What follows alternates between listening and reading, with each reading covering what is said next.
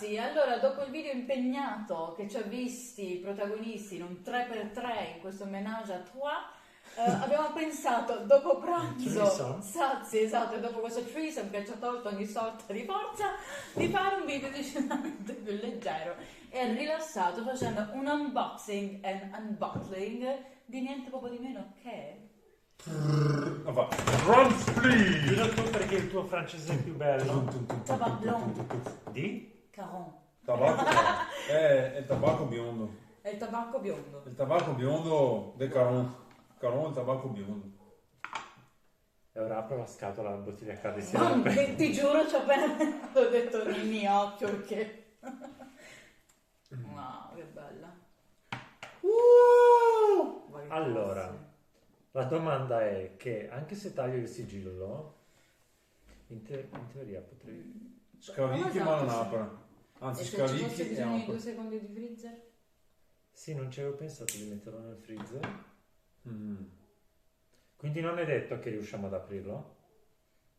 Tan. Tan, tan, tan. E riusciamo ad via. aprirlo.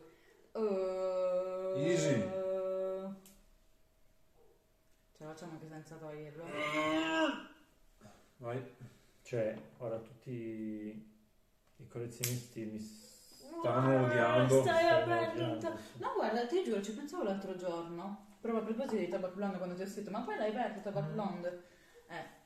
Poi nel frattempo, vabbè, è successo che è anche mm, morta una persona.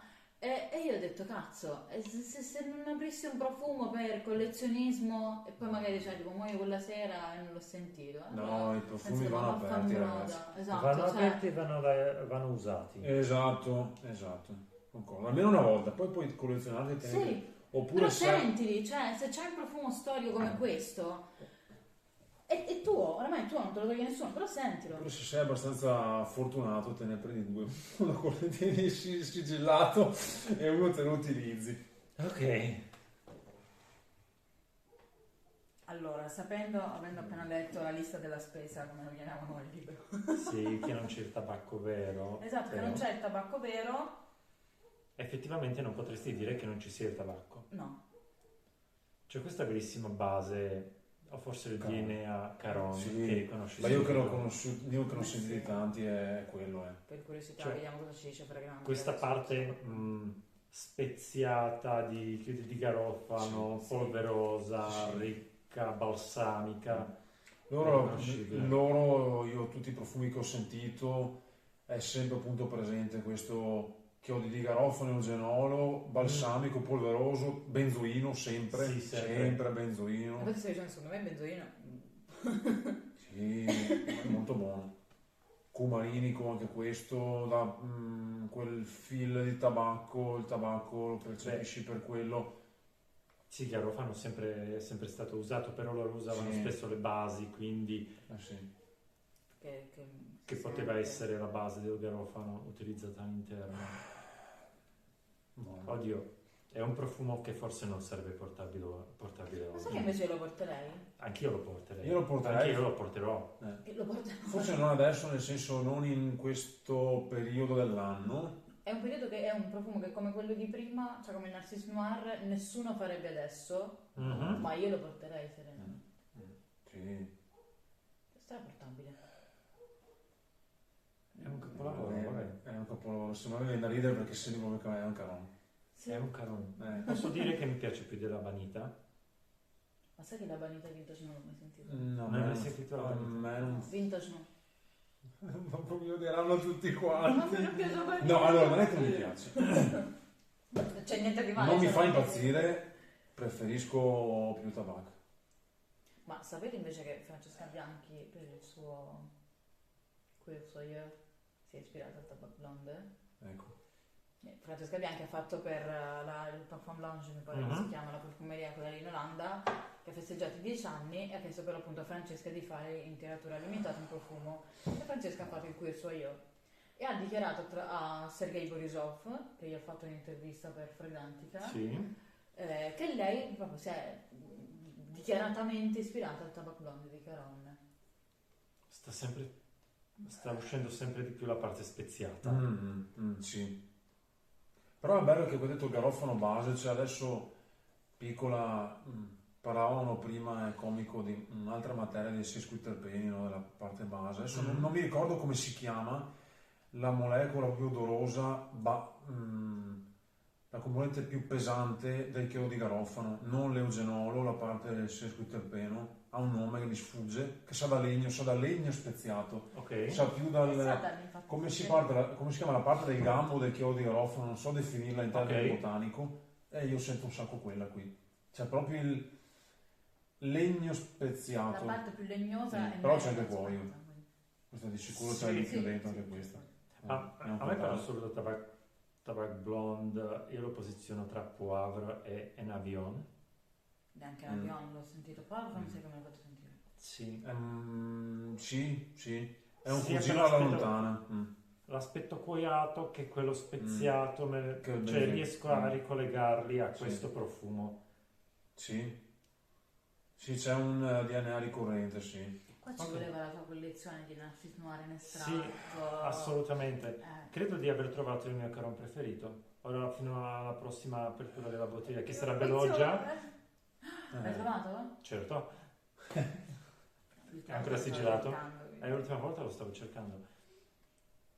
Ok, mm, Bello, buono, ragazzi, sì. spettacolare, veramente uno dei... È buono, sì. poi io non so se riuscite a vedere, L'eleganza. L'eleganza è là. Fai il giro. Il flacone e l'etichetta. Mm, L'etichetta. L'etichetta è spettacolare, ma anche la forma del E flacone. anche sotto che si legge eh, Tabaclon. Non so se si vede che sto inquadrando. Sì, si vede perfettamente. Eh, Guardate non che so. bello. Stupendo. Diciamo, cioè se uno gli piacciono magari Caron o DNA del genere e non è un amante dei floreali, che poi neanche in Poivre sono poi così tanto marcate note floreali, Beh, no. Neanche in questo. Però ci sono, mm, Sì. ma questo qui meno. Questo qui forse... No, non lo trovo molto floreale. No, no, no, no, no, no, no, no, per non dire per niente. Però è buono. No, anche perché il garofano secondo me contribuisce alla speziatura. mm, Sì. C'era Sì. questa sfumatura speziata, quindi aiuta il chiodi di garofano, come dici tu.